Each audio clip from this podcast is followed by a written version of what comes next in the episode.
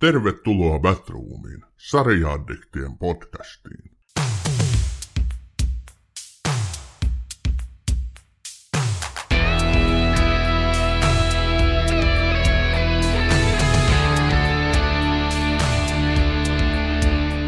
Raha on valtaa. Valta on rahaa. Ennen rahaa ei ollut valtaa. Oli vain mitättömyys keskellä tyhjyyttä. Ossi, kuka näin on lausunut? Oliko se John Davidson, Rockefeller, Roope Ankka, Getty vai J.R. Ewing? Mä tota, sanon, että John Paul Getty, koska me ollaan tehty tätä sarjaa siitä. Sanon sen. Ei ollut. Se oli kyllä J.R. Ewing, joka näin sanonut. Tervetuloa Batroomiin, rakkaat kuuntelijat. Tänään me puhumme rahasta ja me puhumme valvasta ja niiden epäpyhästä liitosta.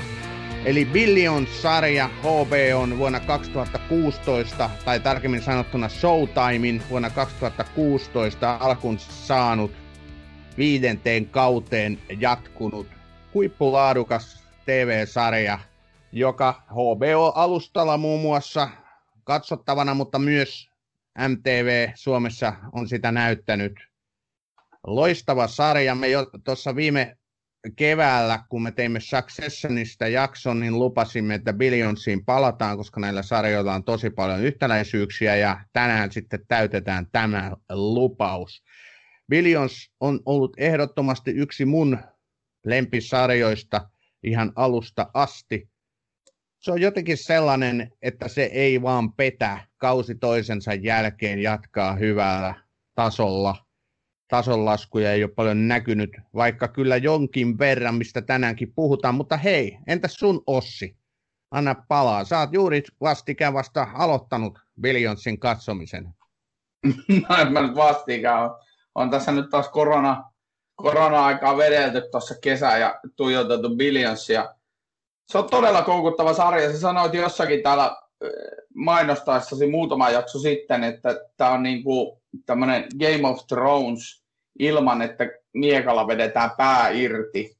Ja se on kyllä hyvin pitkälle totta. Tässä pelataan, tässä pelataan lain ja ennen kaikkea niin rahan semmoisessa ikuisessa varmaan kamppailussa kapitalismissa. Lisäksi tässä tulee tosi hyvin kyllä esille niin taustojen puolesta, minkälainen yhteiskunta tuolla ylätasolla Yhdysvallat on.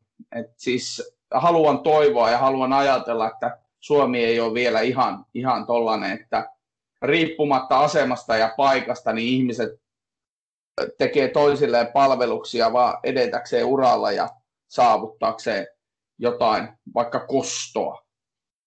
Sä taas mainitsit, niin kuin niin monessa muussakin jaksossa, että miekalla pää irti, niin voidaan tässä Billionsissa ajatella, että tappaa voi ihmisen muullakin tavalla kuin miekalla ja siten, että ihmisestä lähtee henki, koska Billionsissa näytetään kyllä mahtavasti, miten ihmisen voi tuhota kokonaan, päästä varpaisiin ilman, että täytyy hänen fyysisesti koskea, koska sitä Billions todella on, ja se on sitä erittäin taitavasti. Eli tässä tämä niin rahan ja vallan välinen jatkuva kamppailu toisia vastaan, mutta myöskin se, että, että kumpikin on tiiviisti toisissaan kiinni ja tekemisissä keskenään. Se näkyy Billionsissa aivan huikeasti. Ja tota, Billionsin niin lähdetään siitä liikkeelle, ne, ne, se on hyvin yksinkertainen sarja. Siinä on rajoitettu ympäristö, mikä on sitäkin hienompi, eli New York, kaikki ne loistoineen.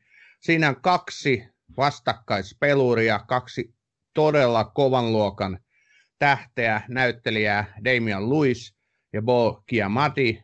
Heistä puhumme tänään paljon. Siinä on loistava käsikirjoitus, joka niin kuin käsikirjoituksen ytimessä on dramatiikka, totta kai. Siinä on paljon tragediaa, siinä on paljon komediaa, mutta ennen kaikkea siinä on todella paljon dialogia vangitsevaa dialogia, älykästä, kieroilevaa dialogia. Tässä on niin kuin ne, sanotaanko nyt tämmöiset benchmarkit, eli, eli kulmakivet tässä sarjassa. Tässä ei ole, tämä ei ole tässä ei olla missään isossa tällaisessa niin kuin tuota TV-universumissa vaihdeta paikkoja toiseen, ihmiset, hahmot vaihtuu, tasot vaihtuu, ei, vaan tässä ollaan siinä suhteellisen pienessä piirissä, mutta sitäkin älykkäämmin. Tässä mä niin kuin halusin nämä tuoda tässä kohtaa esiin, miksi mä tykkään Billionsista niin paljon, miksi se on todella vaikuttava, hieno sarja. Mikä sulle sitten on ne niin kuin kulmakivet? No kulmakivet on tietysti niin kuin, tämä laki, lakipuoli, joka, jota edustaa tässä Chuck Rhodes omien mieltymystensä vanki tavallaan pitää koko sarja alkaa, sekään ei ole juonipaljastusta sanoa, että koko sarja alkaa sadomasokistisella kohtauksella, mistä, niin, mikä, oli, tota, mikä oli tietysti hienoa, koukutti heti, koska lähtökohtaisesti, no sanon, kun mä aloin katsoa tätä sarjaa, mietin, joka paikassa kehuttiin tätä, miten kahdesta jätkästä ja niiden niin tämmöisestä kun ne pelaa toisiaan ulos eri kuvioissa, että miten siitä saa viisi kautta, vai nel, siinä vaiheessa neljä vissiin, niin tota, niin, mutta kyllä se sitten hyvin pitkälle tuli selväksi. Tässä on aivan loistavaa dialogia, mutta se on pakko sanoa nyt, kun puhutaan tästä dialogista, se on kirjoittajat, sarjan luojat, Koppelman, Dave Levianko se on, ja, ja sitten Andrew Sorkin, niin tota, ne on, niinku, ne on todella sivistyneitä tyyppejä. Sorkin, joka on yksi sarjan luojista, yksi pääkäsikirjoittajista, on, on New York Times ja monen muun tämmöisen talouslehden pitkäaikainen talousjournalisti, ja se tuntee sen hedge fund, hedge maailman niin omat taskunsa. Mutta tässä on sen lisäksi, että tässä on niin aitoa sanastoa sekä lakipuolelta että, että täältä rahastopuolelta, niin tässä on ihan järkyttävästi populaarikulttuuriviittauksia. Siis niitä on joka toisessa lauseessa. Tämä sarja on niitä jenkkisarjoja, jossa tavallaan, jossa sä saat, okei, okay, on tässä muutakin kuin populaarikulttuuria, tässä on taidetta, tässä on he, Churchillin heitto, Chuck Rhodes vetää pitkän monologin Churchillin puheesta. Tässä on niinku, sit, minkä mä itse nappasin lätkämiehenä, niin yhdessä vaiheessa Axelrod tulee kysymään yhdeltä näiltä duunareilta, että tuota, tiedätkö miksi Owi tekee niin paljon maaleja? Koska Beckström syöttää ne.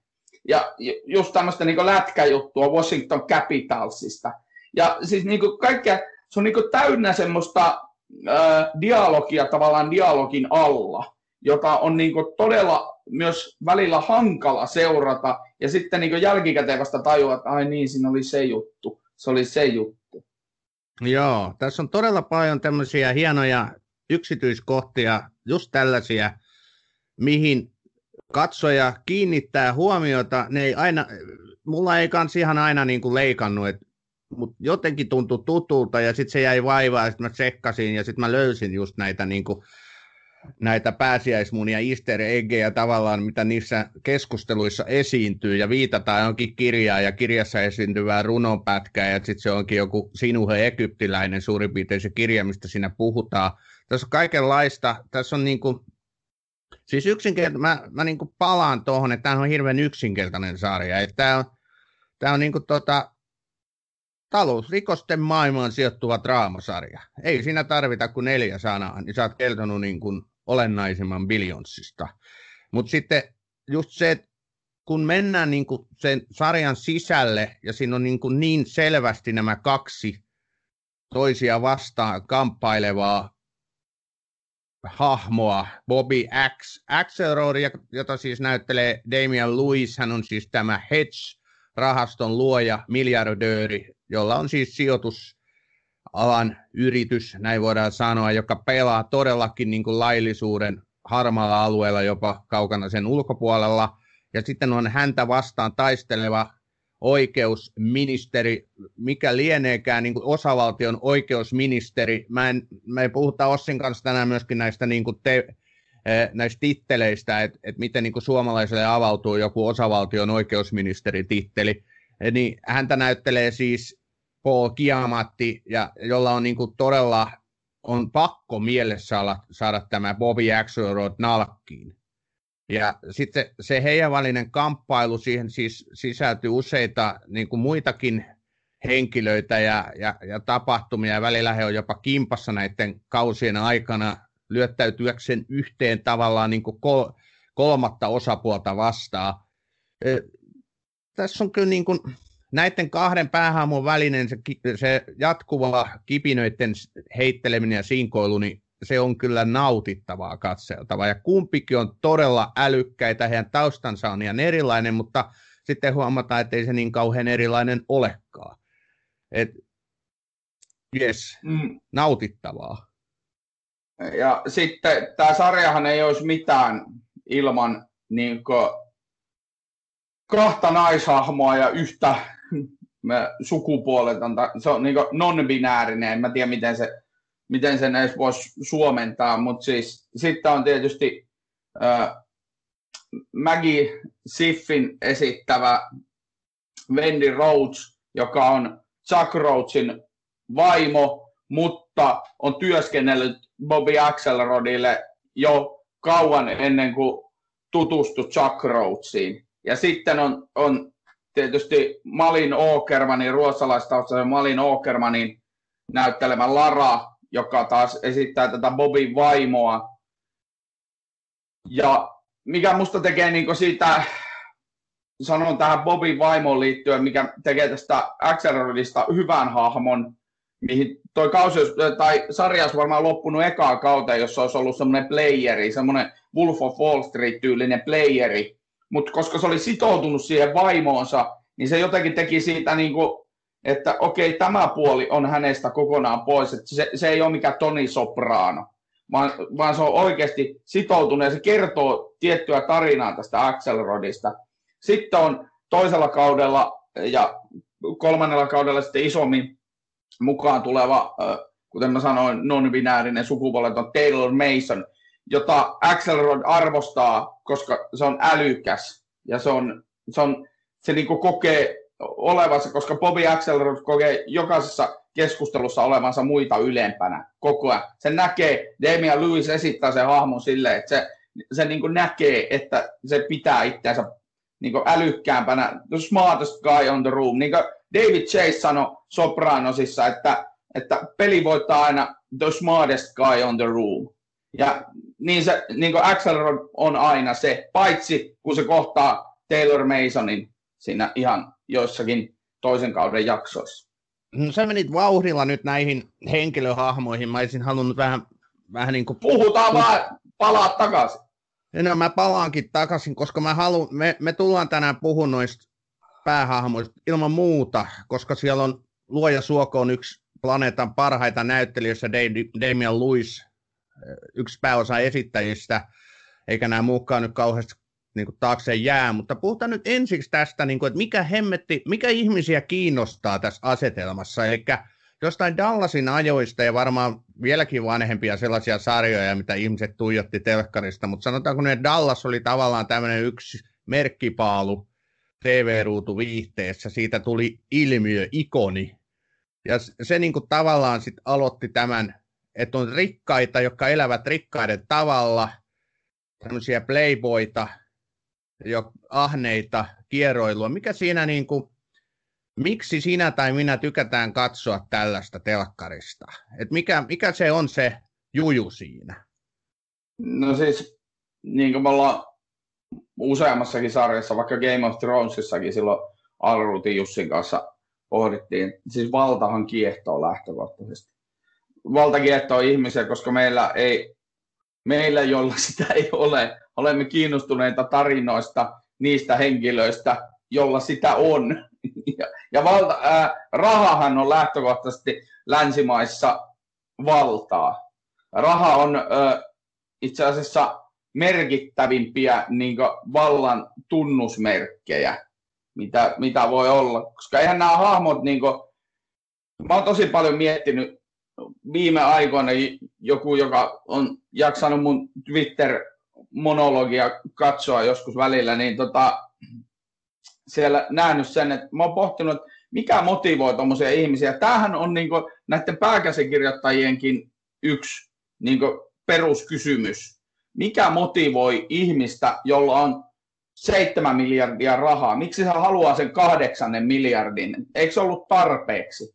Mutta se on se peli. It's the game. Mm. Se on se peli. Se, se niinku, silloin itse asiassa aivan loputtoman sama sille Bobby Axelrodillekin, että onko sillä miljardi vai 10 miljardia. Mutta juttu on se, että jos se häviää sen 9 miljardia, niin sitä ahistaa, koska se hävisi sen. Toi on hyvin kiteytetty aivan erinomaisesti. Että toi, siis minähän henkilönä esimerkiksi olen niin kaukana rahasta ja pallasta kuin voi olla. Mulla ei ole mitään sinne päinkään, niin sinne viittaa vaakaa. Mutta, ja sanotaanko nyt tämmöinen Suomen tapainen pohjoismainen valtio, missä niin kuin puhutaan nyt, että suhteellisen pieni on ainakin se, vielä se kuilu rikkaiden ja köyhien välillä, että sitä ei näe niin kuin tuolla kaduilla esimerkiksi, tai että jos sä menet jossain korttelissa siten, että no, tietysti voi näkyä, mutta mut joka tapauksessa täällä se ei ole niin kouriin tuntuva se, e, ja, ja siinä, ei, siihen, siinä ei ole siis sellaista niin kuin tavallaan tirkistelykulttuurin meininkiä, että sä haluaisit nähdä, millainen rikkaat elää, sä voit katsella sitä sitten amerikkalaista TV-sarjaa, jossa sitten taas Amerikan tapaisessa valtiossa se näkyy todella selvästi. Ja kaikki, mm. jotka kuuluvat sinne niin köyhempiin luokkiin, keskiluokkaankin, ne haluavat, he haluavat päästä sinne. Niin kuin, sehän on suuri amerikkalainen unelma, että sä voit tehdä itsestäsi juuri sellaisen kuin haluat ja voit rikastua ja sulla on niin kuin kaikki mahdolliset ovet auki siihen. Ja tota, totta kai ihmiset sitten haluaa seurata semmoisia sarjoja ja Dallaseita ja muissa, missä niin kuin näytetään se ihan selvästi, että mitä se rikkaus on, mitä sä voit tehdä rahalla, että sä voit ostaa minkä tahansa, sä voit ostaa mitä vaan, ja sä voit ostaa ennen kaikkea sitä valtaa. Ja hyvin sä tuossa äsken just kuvasit, siis Bobby Axelrod, joka tosiaan tässä on se aivan siis sairaanrikas tyyppi, monta miljardia sen omaisuus on, nuori kaveri kuitenkin, niin hänelle se raha ei kuitenkaan todellakaan ole, ainakaan siinä sarjan alussa, mä en vitti kausi nyt puhu sitten. Myöhemmistä kausista, mm. viides kausi menossa, ei ole se niin kuin kaikkein tärkein, vaan just se peli, minkä sä mainitsit, että hän haluaa voittaa ne pelit, hän haluaa voittaa vastustajansa, mieluummin sitten vielä murskaavalla tavalla – et, et näin se on, hän pukeutuu siten, kun kuka tahansa meissä, hänellä on joku bändipaita, metallikan bändipaita päällä, ei hän missään liiku puvussa ja kravaatissa, ei yhdessäkään jaksossa, yhdessäkään kohtauksessa hänellä ei ole pukua päällä, vaikka hän pyörii tuolla merkkihenkilöiden seurassa. Sitten hän taas tota, ostelee niin suihkukoneita, jos huvittaa. Tosiaan sen verran tuosta metallikasta, että, että varmaan tämmöiselle kun olen aloittanut tämän musiikillisen tutkimusmatkani tämmöisestä kasarihevistä aikana, niin tuota, oli mulle kyllä yksi hienoimpia cameoita siinä, onko se peräti ihan ensimmäisellä kaudella, kun ne lensi Montrealiin sinne Metallican keikalle ja sitten ne menee jossain Hetfieldin ja, Hetfieldin ja kumppanien kanssa menee sinne treenikämpälle kuikuilee ja juttelee. Hetfield oli pari lainiakin siinä, niin olihan se niinku aika silleen, että okei, joo joo. Et tavallaan, en mä tiedä, mitä siinä niinku yritettiin esittää, varmaan sitä, että just, että hän on todella niinku rahalla saa ja hevosella pääsee, että Metallicaan Yhdysvaltain isompia rockbändejä, nämä menee niiden treenikämpälle niin kävelis omaan vessaansa. Että tota, se, niin kuin, mutta, mutta, Tiedätkö mikä mä... tuossa on nyt, niin kerro vaan, mutta mä tiedän tuon taustan tuohon, mutta jatka. Niin, niin tota, siis toi Sorkkin, joka on yksi käsikirjoittajista tässä, niin sano kuvasta tätä sarjaa. Mä en muista tarkkaan, miten se sanat menee, mutta se niinku, eli tämä Bobby Axelrodin tarina on tämmöinen amerikkalainen unelma, että from rags to riches, niin mennään niin köyhyydestä täydelliseen tuommoiseen miljardööri unelmaan. Ja sitten tämä tämä, niin kuin, tämä toinen amerikkalainen unelma, jota Sorkkin kuvasi, joka lähetelee mun mielestä hyvin paljon suomalaista unelmaa, niin Sorkkinilla oli jotenkin semmoinen termi siihen, että, että anna mun olla unelma, joka tarkoittaa sitä, että ö, hoitaa duuninsa hyvin, ö, ostaa talonsa, maksaa juttuunsa, hoitaa omat asiansa hyvin, tekee työnsä hyvin, saa pitää sen, mitä on sillä työllä ansainnut. Ja silleen niin kuin hallitsee sitä. Niin mm. se on niin kuin, että on niin kuin kaksi amerikkalaista unelmaa, mutta mun mielestä se toinen on enemmän semmoinen suomalainen unelma. Joo, näinhän se on. Tässä on todellakin ihan ääripäissä tämä. Tämä tarina tuosta Metallikasta menee niin, että Damian Lewissin poika on ihan valtava Metallika-fani, ja hän oli itse asiassa ilmeisesti saanut tämän idean, ja koska Damian Lewis itsekin on näitä hevimiehiä, niin hän oli sitten puhunut käsikirjoittajille siitä, ja niin saatiin Metallika mukaan. Se piti olla joku vähän pienempi orkesteri, mutta Metallikan jätkät sitten innostu tästä ja tarinahan menee sitten sillä että se oli, se oli ihan aidolla konserttipaikalla Damian Lewis, Bobby Axel niin oli, pyöri. Ja tota, tarinassa on kiv- onnellinen loppu, se nuori, siis Luisen poika sai sitten La- Lars Urkili rumpalin rumput, tikut ja bändipaidan. mutta tota, mut siinä niin kuin sä sanoitkin jo, että tässä viitataan tosi paljon populaarikulttuuriin, tämmöisiin niin kuin rock skenen idoleihin ja muihin kaikkiin mahdollisiin jääkiekkoilijoihin ja muihinkin urheilulajeihin sinne viitataan. Et siinä on sitä, sitä Sorkkinin niin kuin kädenjälkeen näkyvissä mun mielestä tässä kohtaa, mutta mennään noihin sitten vähän myöhemmin. Mutta kyllä niin kuin, mä rakastan katsoa tuollaista peliä. Se peli, tässä on just se juttu. Mä, mä rakastan katsoa sitä, kun se niissä jaksoissa se Bobby Axelrod kamppailee niin kuin näitä, näitä, tota, yrit, näitä sijoittajia, miksi näitä voi kutsua, niin kuin pelureita vastaan. Ja sitten voittaa. Mutta mä rakastan myös katsoa sitä peliä, mitä Chuck Rhodes, eli Paul Kiamatin näyttelemä tämä oikeusministeri syyttäjä, tähän nyt tuossa onkaan sarjan aikana monta eri titteliä, millaista peliä hän pelaa. Hänkin pelaa omaa peliä äärettömän taitavasti.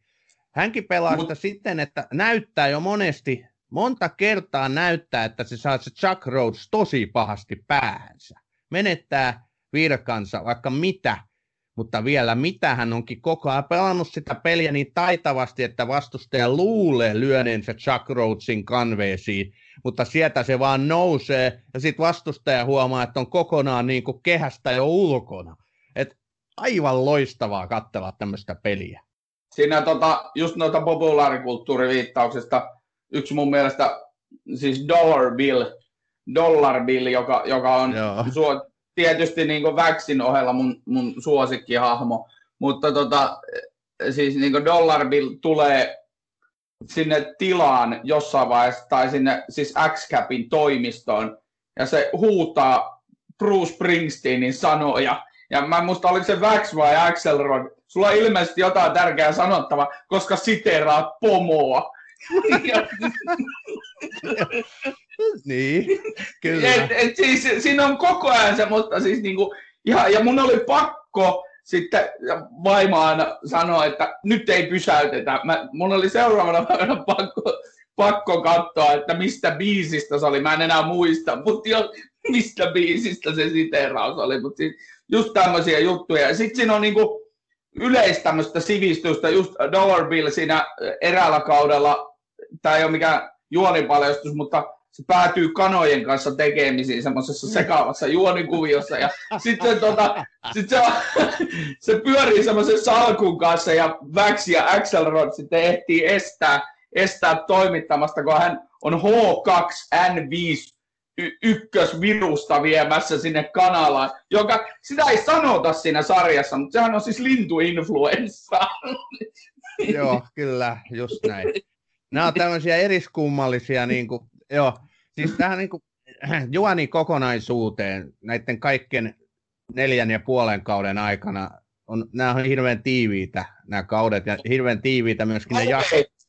Nopeita. Siis nopea temposta. Siis Nopeita, siis kyllä. No, todella nopea, hyvä. Nopea temposia kuin mikkäkin.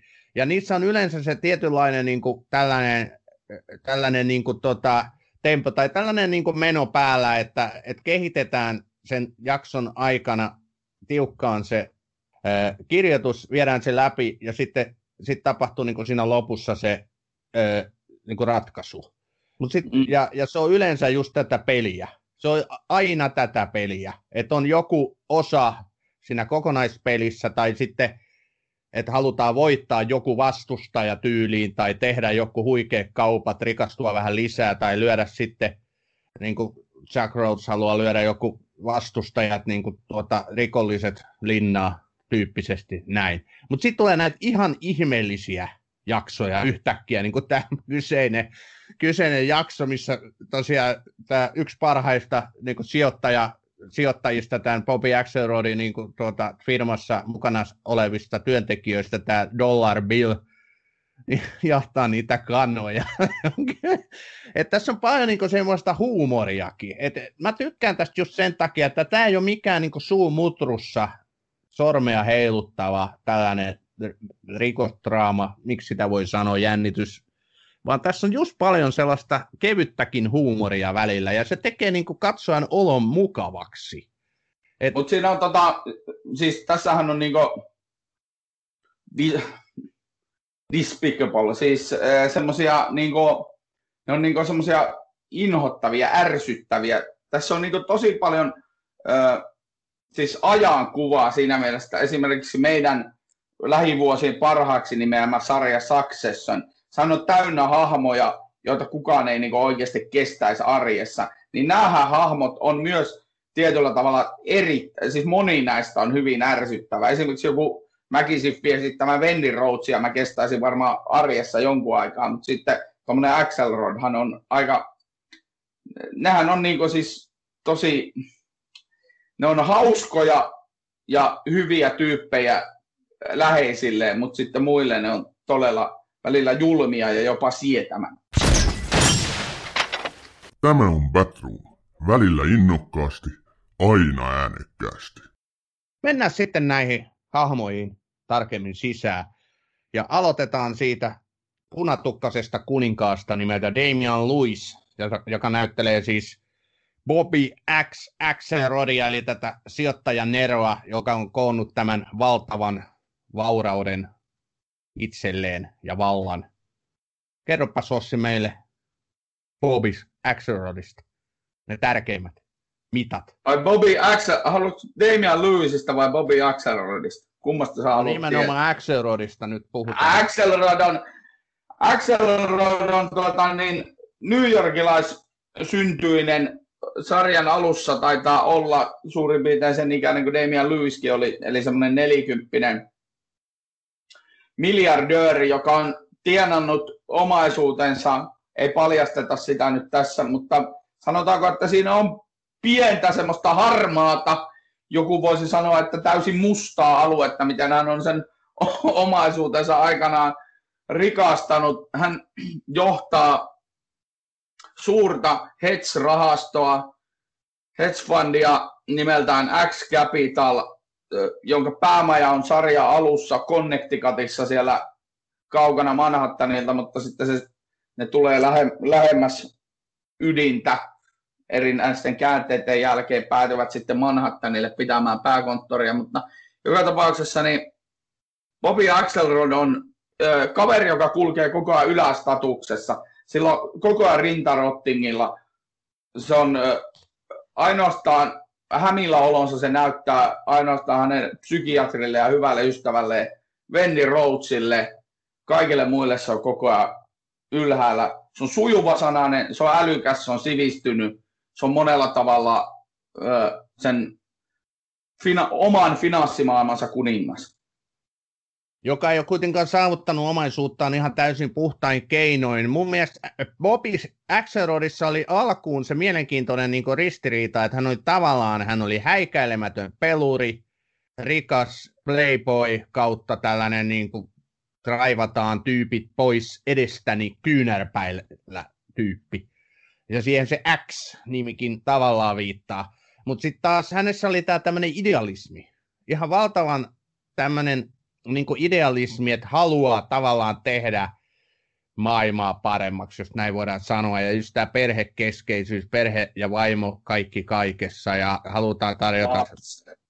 lapsille sitten parempi maailma ja näin. Ja pidetään huolta niistä äh, lähimmistä. Eli hän on ystävilleen todella ystävä. Eli just tässä on muun muassa tämmöinen pizzapaikan pitäjä, ja Popi rakastaa niitä pizzoja, niin no, mikä siinä ostetaan koko pizzeria sitten.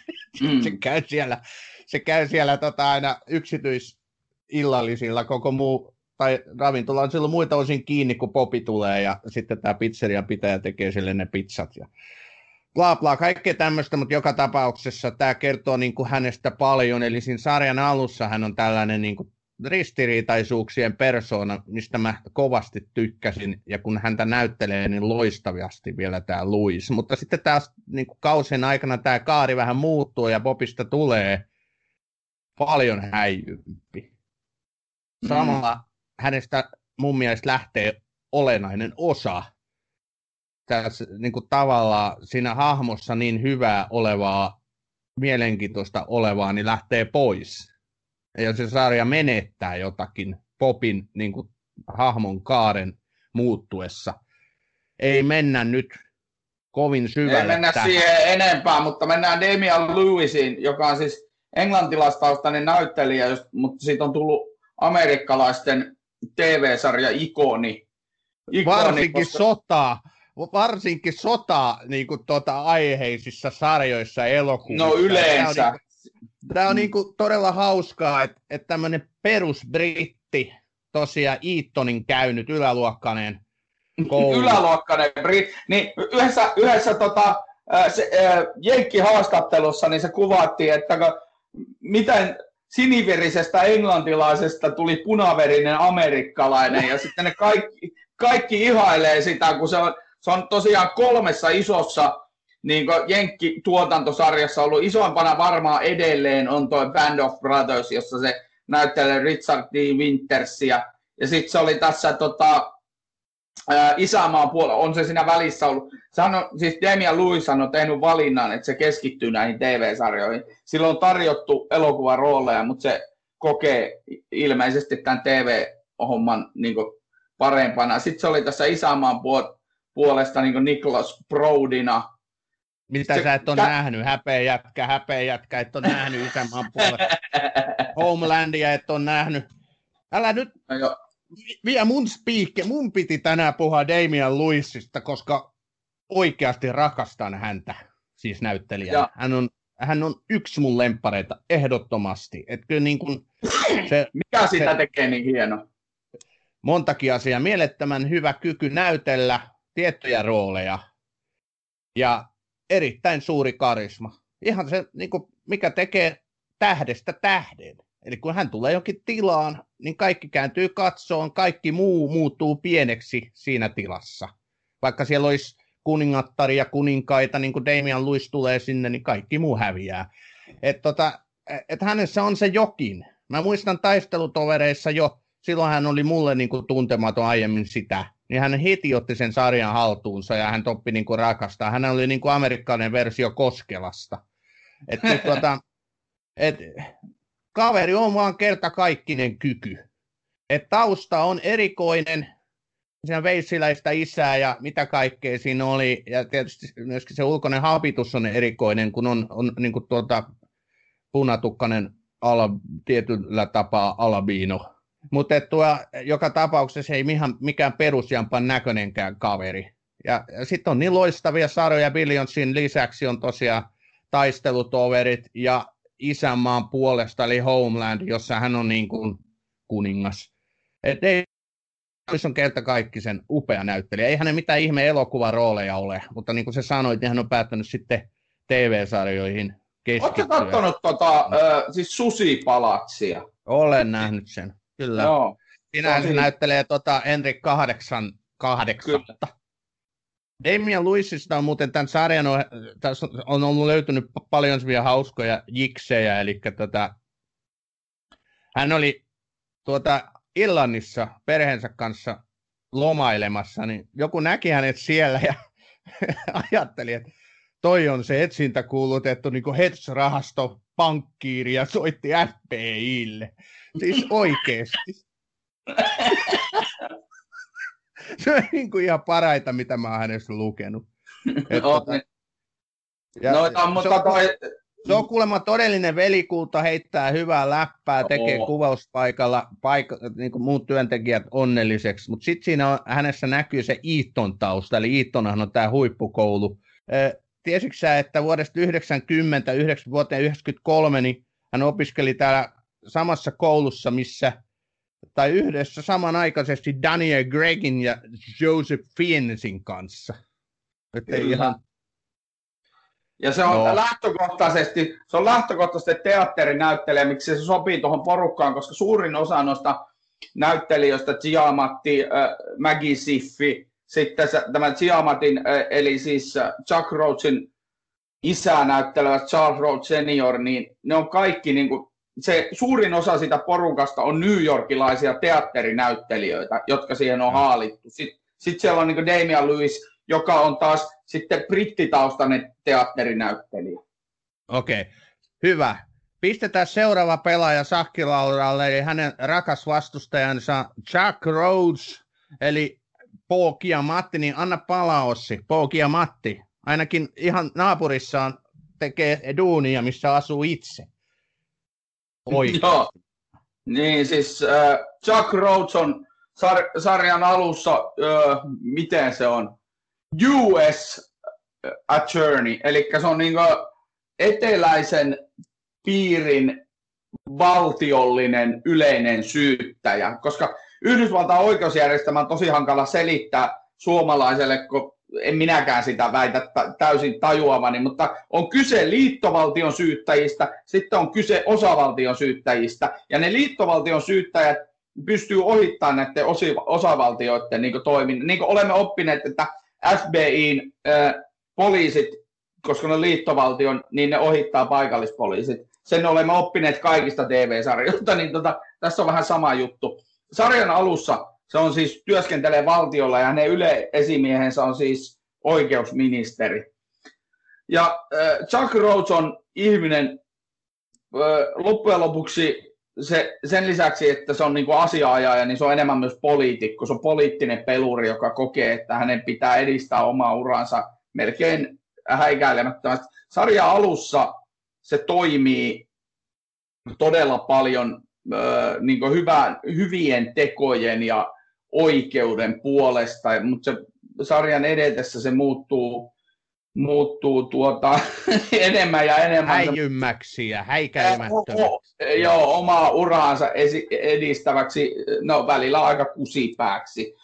Chuck Rhodesin mielenkiintoinen piirre, mistä tuli mainittuakin jo kokonaan, on tämä, tämä tota, että hän pitää, pitää sadomasokistisesta seksistä, josta hän nauttii rakkaan vaimonsa Wendy Rhodesin kanssa hyvin usein. Ja tuota, se on mielenkiintoinen piirre, koska ö, toinen yksi sarjan tuo pääkäsikirjoittajasta Brian Koppelman, se pitää muuten The Moment podcastia, johon se on tehnyt yli 300 jaksoa, se on aika äijä. Mutta joka tapauksessa, niin Koppelman sanoi, että kun ne oli tehnyt aikaisemmin erästä ö, leffaa ja sitten siihen perustuvaa TV-sarjaa, niin ne oli tutkinut oikeasti näitä vallassa olevia ihmisiä, rahamiehiä ja poliitikkoja ja muita. Ja sitten ne oli haastatellut oikeita escort-palveluissa olevia naisia, jotka siis tienaa 2-3 tonnia keikalta. Niin tota, yli puolet niistä naisista oli sanonut, että nämä vallassa olevat miehet nauttii SM-jutuista. Ja se, se, tämä oli niinku se asia. Tässäkin mikä... näkyy se valta. Tässäkin näkyy se valta. Kyllä. Joo, ne haluaa että silloin menettää sen kontrollin siinä tilanteessa, mutta siis, mutta tota, Joo, toi on jännä huomio. Näin. He haluavat olla alistettuja. Mm. Mutta Mikä on täysin vastakkainen siihen, mitä esimerkiksi Chuck Rose on sitten niin kuin tämän seksin ulkopuolella. Arjessa, hän, joo. Hän haluaa olla alistaja. Kyllä. Mutta Eli... se on siis, äh, sitten jos puhutaan Paul Giamattista, niin mähän siis, jos, jos sun mielestä niin Damian Lewis on suurin piirtein Benedict Cumberbatchista seura- seuraava näyttelijä tässä maailmassa, niin kyllä mulle niin kuin, ää, Paul Giamatti sekä ulkoisen olemuksensa, ikänsä, että kaikkien TV, elokuvarooliensa kautta, niin on se kyllä, siis mä, mä ihailen aivan siis silmittömästi Paul Giamattia.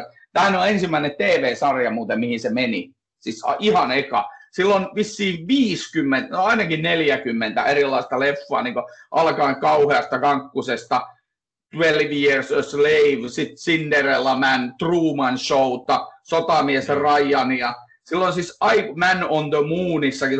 Se on, silloin on siis todella pitkä lista laatuelokuvia niin kuin Hollywoodissa, mutta tämä oli ensimmäinen TV-sarja, mihin se lähti. Ei ollut. Mikä Virhe. oli? No. John Adams, HBOlla, sellainen sarja olet ehkä kuullut. John Adams on kyllä vanhempi TV-sarja.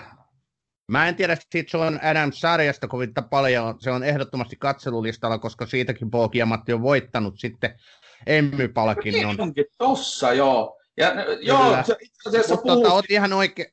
Joo, oot ihan oikein siinä, että se oli 2008 muuten tämä John John Adams, ja se on vain seitsemän osainen minisarja. Mutta siinä oot ihan oikeassa, että Paul Kiamatilla on aivan huikea elokuvaura. Ja hän on aivan huikea näyttelijä. Hän on mun mielestä aliarvostettu näyttelijä. Hän on siis aina pyörinyt siellä Oscar-ehdokkuuksien rajamailla.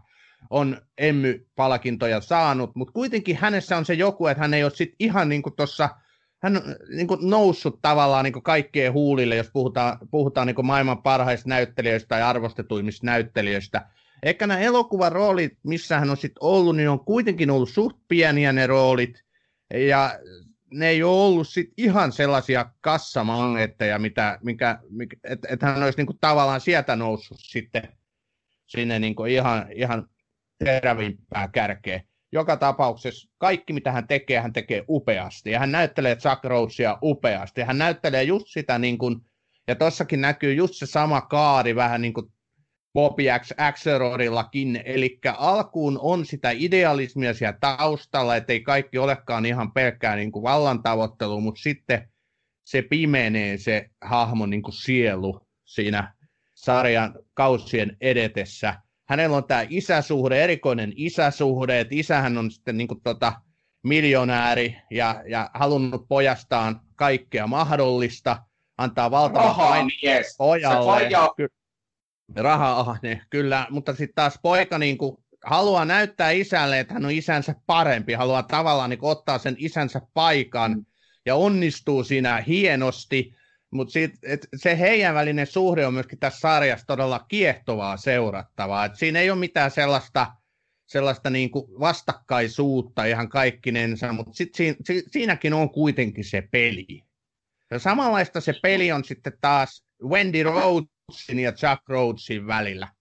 Mennään nyt Wendy Rhodesiin, ei nyt ihan hirveän pitkään, mutta hän on tässä sitten taas se yksi, yksi niin, kuin, tota, niin sanottu pääosainen esittäjä, hän on psykiatri, tai en mä nyt tiedä ihan tittelistä, mutta Bobby X. Axelrod on hänet palkannut tänne firmaansa, jotta nämä työntekijät, eli jotka sijoituksia tekevät ammatikseen, niin saisivat parhaan itsestään irti Wendin keskusteluissa tai keskusteluiden avulla ja myöskin sit X käyttää häntä tämmöisenä niin kuin reflektoijana, eli he käy hirveän mielenkiintoista keskustelua, mikä sitten yleensä johtaa siihen, että Bobby tekee joku miljoona miljardiluokan kaupat onnistuneesti.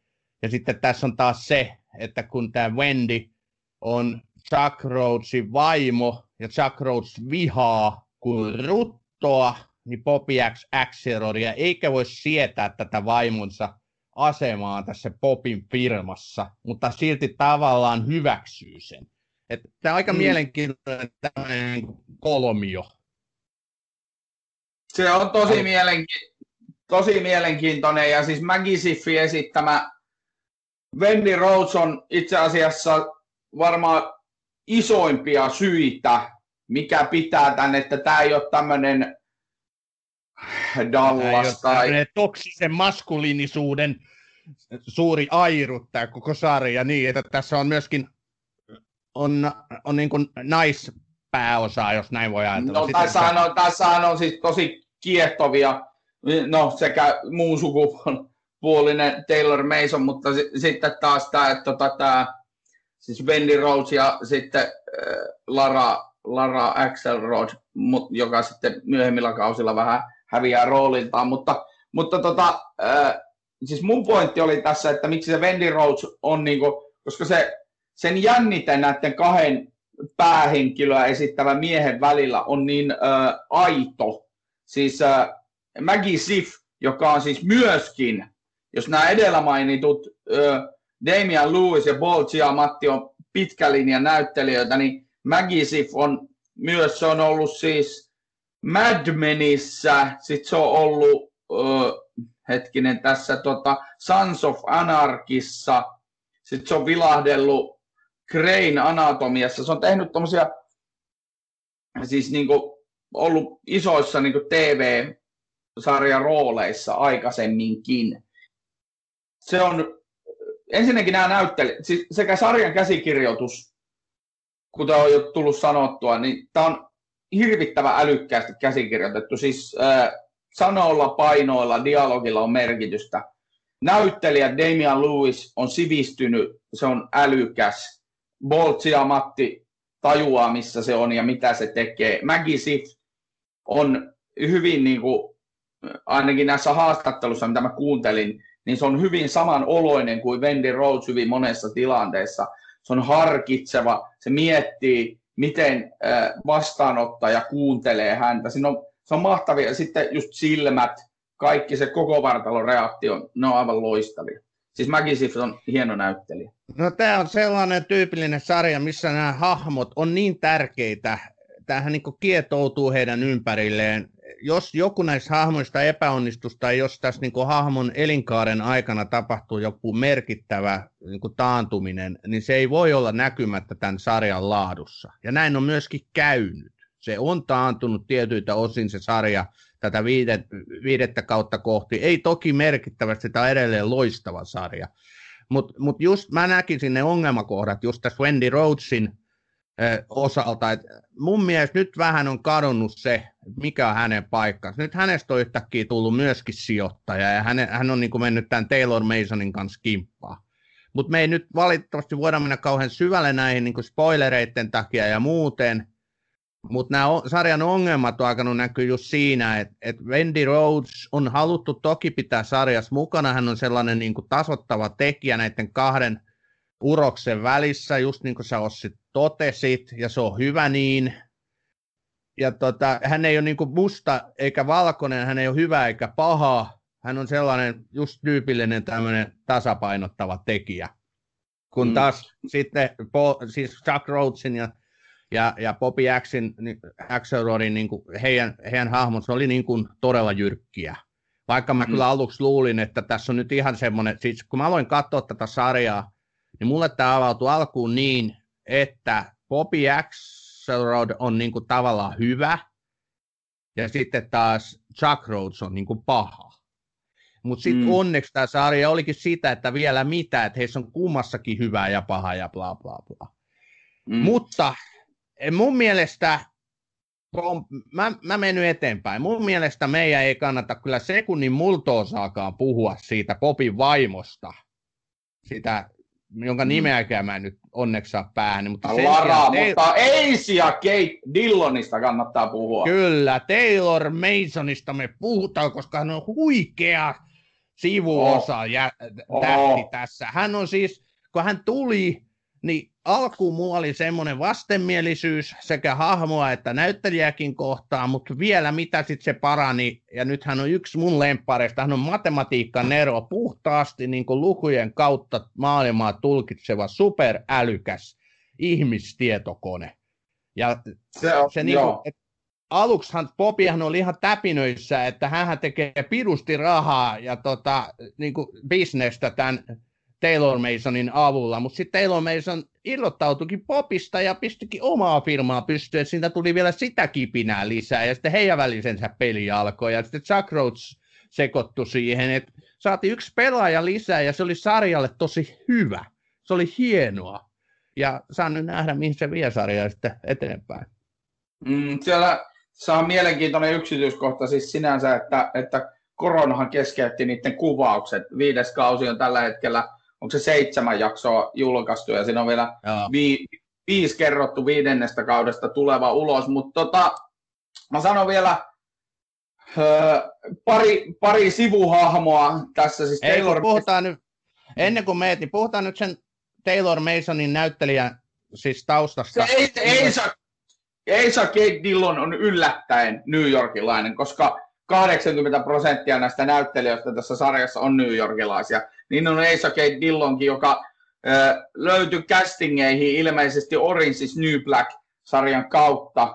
Ja sitten siellä oli pari tota, lyhyempää semmoista ö, lyhyt filmiä ja muita. Ja tota, se tapa, miten se vetää sen roolin, kun se vaikuttaa niin yhtä aikaa tunteettomalta ja sitten samalla, samalla se niin ilmeillä, eleillä, mikroilmeillä, se on siis todellista näyttelemistä ja hänkin hän on siis yllättäen, kuten tuli sanottua, teatteritaustainen.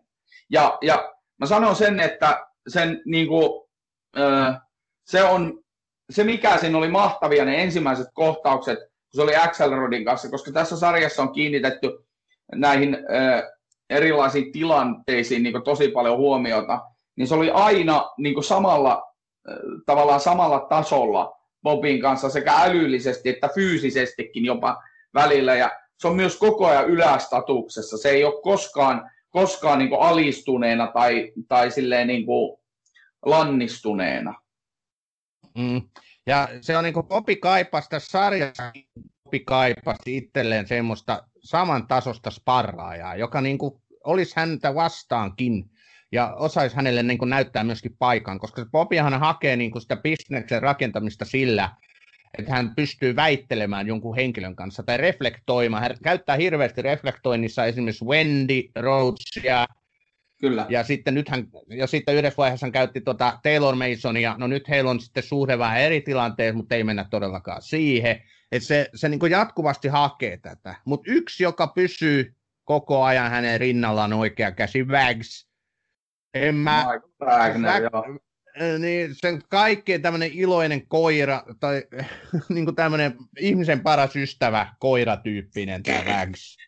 Joo, sehän on siis, sehän on semmoinen hauska sidekick välillä tuossa sarjassa, siis semmoinen sivuhahmo, jota niinku, joka niinku huvittaa, mutta sitten kun ajattelet, mä en tiedä minkälaisessa työpaikassa sä oot ollut, mutta kun mä oon siis edellinen työpaikka, terveisiä vaan Tapanille, että sä ikinä tätä podcastia kuuntele, mutta sanotaanpa nyt terveisiä sinne entiselle pomolle, että tota, Tapan, Tapanissa oli paljon samoja piirteitä kuin Vägsissä, eli se oli niinku uskollinen koko ajan omalle esimiehelleen ja yritykselleen ja mentiin mitä tahansa. Ja siis tota, monihan, mä luin näitä sarjan kommentteja, niin monihan sanoi, että tota, on niin epäselvää, että mitä toi Väks tekee. Ei se ole mulla ainakaan. Mä oon työelämässä nähnyt tämmöisiä hahmoja. Eli se on puskurina niille duun, pomon ja duunareiden välissä. Tämä on Batroom. No nyt lähti juttu laukalle nyt me puhutaan taas lopussa kohtaa sarjan luojista ja käsikirjoittajista, mutta, mutta sen verran mä haluan sanoa, että tämä Vax oli just sellainen hahmo, vähän niin kuin Taylor ja Wendy ja Mukki, että haluttiin saada niin kuin tähän tämmöisiä tasapainottavia sivuosan esittäjiä, jotka kuitenkin tuo jotain uutta ja muutta tähän sarjaan, ja, mutta sitten kuitenkin ovat niin kuin tosiaan näiden, näitä pahimpia tämmöisiä ylilyöntejä, mitä nämä kaksi pääosan esittäjää ja miten he valtaa tämän koko sarjan, niin pystyy tasoittamaan niitä. Tässä on, kyllä me voitaisiin puhua dollarbilleistä ja muista, mutta ei he ole kuitenkaan niin Dollarbille on mun, mun suosikki, mutta sitten on Brian, Brian Conerti, joka on siis tämän sarjan alussa tämän Chuck Roachin oikea käsi, Orrin Bach, tämä Axelrodin asiaaja, joka saa välillä aika isoakin roolia siellä. Ja näitä Joo. Kate Zucker, Kate Zucker, joka on sitten Chuck Roachin äh, nuori, tumma, kunnianhimoinen avustaja siinä sarjan alussa ja etenee urallaan. Et, siis tässä on monia, monia tämmöisiä hienoja sivuhahmoja. Juuri näin, mutta kaikkein tärkeintä tässä sarjassa, se mikä tekee tästä niin kuin elämää suuremman TV-sarjan, on se dialogi. Ja siitä mm. dialogista näkyy tuhannen kilometrin päähän nimi Sorkin. Tässä tapauksessa Andrew Ross Sorkin. Ja minä nyt kerron teille sellaisen tarinan suuresta mokastani.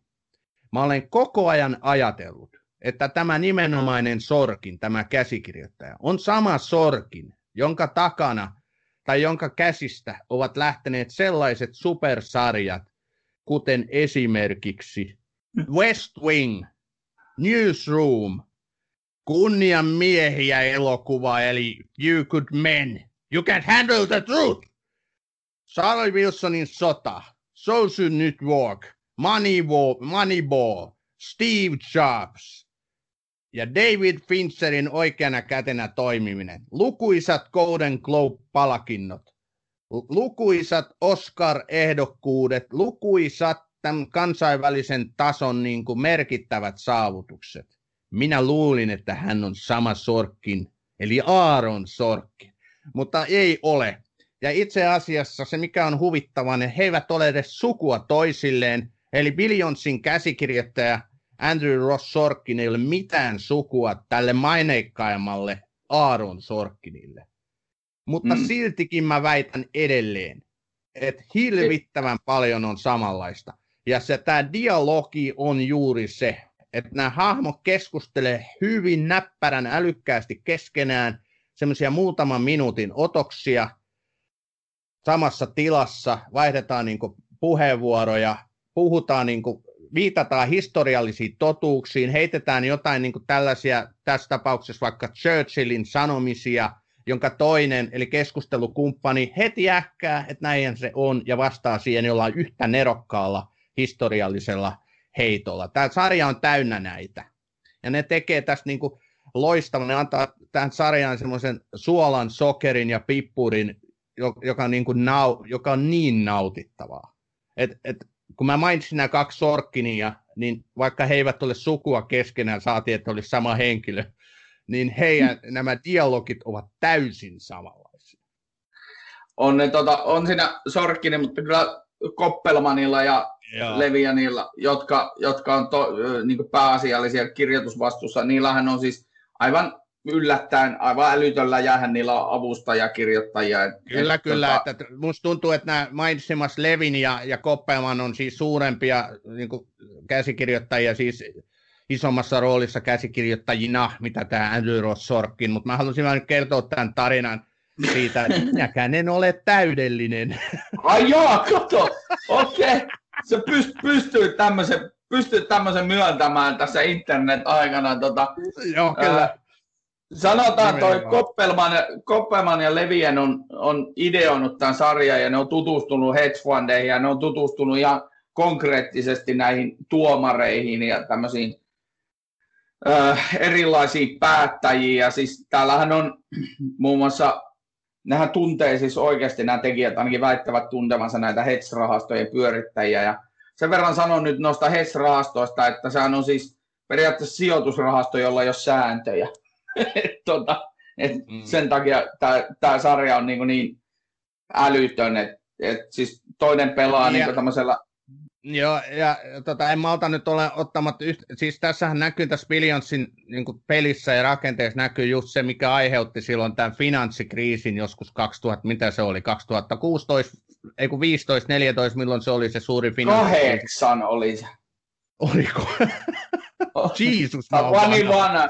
Jeesus, mä oon vanha, mutta joka tapauksessa niin, niin, niin tota, samanlais, samankaltaiset rahastosijoituksethan, mitä pankit heitteli toisilleen, niin, niin tuota, noin, a, aiheutti sen, sen finanssikriisin, ja tässä sitä peliä niin kuin pelataan sitten taas niin kuin yritysten välillä tai yhden sijoitusyrityksen näkökulmasta aika, aika hienosti kyllä. Mutta mut mitä sä nyt oot mieltä? Mä tuossa äsken hehkutin tätä dialogia, niin jos niin käsikirjoituksellista antia vielä pohdit, niin mitä mieltä sinä olet? No, mun mielestä niin kuin, aivan rehellisesti, jos mä sanon, niin toi on, toi on aivan loistavasti siis käsikirjoitettu. Ja se, että kun se on tämmöistä modernin ajan niin kuin, tavallaan käsikirjoittamista, että kuittaillaan, no, ää, ää, haastaja heittää kuitin, sanallisen kuitin, johon toinen vastaa nopeasti. Ja se on semmoista modernia ja sitten nämä hahmot on vähän, ne ei ole hyviä eikä pahoja, vaan ne on vähän vuorotellen molempia. Ja se on niinku, tämä on hyvin tämmöinen 2010-luvun lopun, 2020-luvun ajassa kiinni oleva sarja kaikella tavalla. Mutta se mä toivon oikeasti, koska siis Hans Rosenfeld, joka ää, käsi, pääkäsikirjoitti Siltasarjaa, sanoi, että miksi ne lopetti sen neljänteen kauteen, niin suurin syy oli se, että oletteko koskaan kuulleet kenenkään sanovan, että se kahdeksas kausi oli paras. Eli siis... Niin, totta. Mä tiedän, mihin sä oot nyt, mä, mä tiedän, mihin sä oot nyt tulossa ja mäkin on siihen kohta menossa, mutta sitä ennen, ennen kuin mä menen sinne, niin mä menen tänne. Eli tota, tässä on just tätä sanallista miekkailua kahden vastustajan tai toisille niin kuin vastustajan välillä, eli Chuck Rhodes, Bobby XXuro tai sitten Chuck Rhodes ja hänen isänsä tai Bobby vastaan sitten joku tota, kollega sijoitusrahastoguru. Nämä sanalliset miekkailut, sitä käydään, sitä matsia, tai sitten on niin niitä, että kaksi toisiaan lähellä olevaa henkilöä keskustelee keskenään, heittää just tällaisia niin kuin nerokkaita neron leimahduksia, mihin toinen vastaa pienellä hymyn pilkahduksella heittämällä samanlaisen neron leimahduksen. Nämä on niin, kuin niin sitä. Mä voisin mm. puhua tästä osasta vaikka koko päivä, mutta et se on niin kuin siinä käsikirjoituksen ytimessä on juurikin tämä. Ja ilman niin kuin taitavaa käsikirjoittamista, siis sitähän tässä on just kyse. Käsikirjoitetaan vuorosanat näille pääosan esittäjille. Niin, Mutta, saanko se sanoa on just yhä... tässä sarjassa kaikkein parasta. Ja onneksi ne on löytänyt tähän sellaisen castingin, siis tämä castinghan on tässä kaikki kaikessa, ilman ton luokan supertähtiä, niin ei hyväkään dialogi tuntuisi yhtään miltään. Mutta tässä tullaan just siihen, kahteen asiaan, mikä on pitkässä. Damian Lewis sanoi yhdessä haastattelussa, joka liittyy tähän Millionsiin, niin sanoi sen, että, että siis ää, pitkän TV-sarjan tekeminen on kuin tekisi teatteria lähikuvilla. Eli, eli siis niin kuin, ne, ne on todella, niin kuin, nämä käsikirjoittaa, tämä on tosi ensinnäkin, tämä koko porukka on tosi tiivis, niitä kuvataan New Yorkissa tosi tiiviisti, tehokkaasti näitä jaksoja, ja sitten, tota, äh, sitten ne on niin kuin, ne on tutustunut hyvin niin kuin, kokonaan toisiinsa, ja sitten esimerkiksi just Damian Lewis, Giamatti, Maggie Sift, näitä päärooli esittää, niin pääsee vaikuttaa niihin omiin roolihahmoihin, ei niinkään juonen käänteisiin, mutta pääsee vaikuttaa niihin omiin roolihahmoihinsa. Ja sitä nyt tietysti mitä pidemmälle sitä kaudet on mennyt, niin sitä helpompaa niitä on niin kirjoittaa luontevaa dialogia näillä hahmoille. Eli siis siinä on kaksi puolta te- pitkän TV-sarjan tekemisessä, että se niin toisaalta sen pitää olla ö, semmoista sujuvaa, luontevaa, kiinnostavaa sen dialogin, mutta sitten taas toisaalta niin siinä pitää olla sitten semmoinen niin tavallaan läheisyys ja tuttuus, että se välittyy sieltä ruudun kautta sille katsojalle. Joo, mutta nyt tähän ihan loppuun, sä sanoit jo mun mielestä yhden ison asian, eli mä toivon, että Billion se ei jatku kovin kauan enää. Et nyt viides kausi, sen jälkeen mä en olisi yhtään pahoillani, jos tämä sarja pistäisi niin kuin kanne kiinni, koska tässä on oikeasti se vaara, iso vaara, että tässä käy niin, että, että nyt niin kuin käsikirjoituksellisuus häviää tästä ja, ja hahmoille halutaan keksiä yhä suurempia ja ihmeellisempiä seikkailuja. Se ei ole Billionsin idea. Billionsin pitää olla juuri sellainen kuin se on ollut tähänkin asti. Mutta jos lähdetään niin hirveästi rimpuilemaan sinsu tänne ja kaikkia hienoja kehitystarinoita ja saati otetaan lisää jotain uusia näyttelijöitä, sivuhahmoja tai jopa pääosaesittäjä, niin sitten tämä katoaa. Sitten tämä niin menettää kaiken sen, miksi, mihin tämä on tehty tämä sarja, miksi tämä on niin pirun hieno. Eli viides kausi, loppu, kiitos. oh, en mä voi, en mä, mä väitän vastaan. Tossa Sä et ole nähnyt viidennen kauden alkuun vielä, eikö se ole neljännes kaudessa? Joo, mä oon neljännen kauden just lopettanut, mutta joo, kyllä arvostetaan yes. tuota. Tämä on Batroom. Mennään nyt jo eteenpäin. Kiitoksia kuuntelijat. Tämä oli aikamoista puhetta ja pulinaa sarjasta nimeltä Billions. Tuntuu, että mä en vetänyt henkeä kauheasti välissä, mutta ei se mitään. Tämä on niin hyvä sarja, että tätä kyllä jaksoi jauhaa tänään ihan huolella ja tunti meni, että heilahti. Ollaan vissiin vähän tunnin toisellakin puolella jo, mutta mitä sillä on väliä? Mm. Tämä oli meidän joku 43. jakso. Kiitos kun kuuntelitte. Lähettäkää meille ihmiset palautetta, toiveita, ehdotuksia, ruusuja ja risuja tuttuihin osoitteisiin bathroom42 at gmail.com 24-7 päivystävä sähköpostiosoite tai Facebook bathroom tai Instagram bathroom podcast Twitterit, mitä meiltä kaikkea löytyy, totta kai meiltä löytyy. Laittakaa meille palautetta, otetaan erittäin mielellämistä vastaan ja voidaan vaikka siellä sitten jauhaa Billionsistakin lisää. Haluatko sä lisätä, Ossi, vielä jotain tähän? Mm, mennäänkö suosituksiin? Yllättäen muuta jäi kyllä nyt suositukset miettimättä, mutta jos sulla on joku suositus, niin anna palaa, Frank. Tiedäksä, tota, Sami, kuka on Jordan Belfort? En. No, tiedäksä, kuka on Leonardo DiCaprio? Jotenkin hämärästi muistan kuulen tällaisen nimen joskus. Leonardo DiCaprio esittää elokuvassa Wolf of Wall Street Jordan Belfortia. Ja tämä mun mielestä kuvastaa itse asiassa sitä elokuvaa tosi paljon, kun sä et edes muista sen päähenkilön oikeita nimeä, mutta sitä Wolfi, Wolfi, mutta mä, mä suosittelen Wolf of Wall Streetia katsoa ihan sen takia. Siinä tota, kiilotetaan erittäin, Scorsese on saanut todella paljon elokuvan tekijä Scorsese palautetta siitä, että se turhaan kiilottaa niin Wall Streetin tätä tämmöistä sekoilu- ja kusipäistä meininkiä siinä Wolf of Wall Streetissä. Oli miten oli, se on todella hyvä ja hauska elokuva, ja laittakaa YouTubeen uh, Wolf of Wall Street, uh, onko se nyt Creed, se puhe, kun se paasaa sille 600 lukuiselle 600-päiselle väelleen siellä omassa firmassaan. Se on aivan hieno, hieno juttu. Sitten realistisempaa kuviota, koska rahasta ja vallasta puhuttiin tässä jaksossa aika paljon, niin Too Big to Fail, jonka siis pääkäsikirjoittaja on sama, Andrew Ross Sorkin, joka kertoo, tota, no sen suomalainen nimi kertoo kaiken, talousmahti murtuu. Siinä, siinä on siis James, nykyinen oikeistolaisuuden perikuva, James Woods ja William Hurt ja sitten tota Paul Giamatti esittää Ben Bernankia siinä. Mä sanon vielä kolmannen 2015 tuli leffa Big Short. Siinä tajuaa, mitä hedge fund rahastot tarkoittaa. Big Short. Too big to fail. Wolf of Wall Street. Hei, kyllä Wolf of Wall Streetin tietää kaikki. Arvostan kyseistä elokuvaa todella. Juuri täällä IMDBn sivuilla olen nyt ja laitoin elokuvalle 9 kautta 10 tähteä. Se on ihan mielettömän hyvä leffa. Siinä on ihan mielettömästi tullut hienoja meemejä. Leonardo DiCaprio vetää loistavaa roolin. Siis toihan huikea leffa, mutta sitä, sitä niin kuin tuota, kyseisen aidon henkilön, jota DiCaprio näyttelee, niin sitä Jordan Belfortin nimeä Belfort. nyt vaan tässä muistanut. Toinen moka jo tänään, joo, kyllä. Mutta ennen Ossin jo surullisen kuuluisaksi käyneitä loppusanoja, mä haluan kiittää vielä kerran Kiitos kaikki kuuntelijat. Kahden viikon päästä Bathroom avautuu jälleen uudelleen. Meillä on silloin uusi sarja käsittelyssä. Siihen asti pitäkää toisistanne ja läheisistänne huolta. Varokaa sitä myrskyä, joka on kohta tulossa. Otsi, ole hyvä.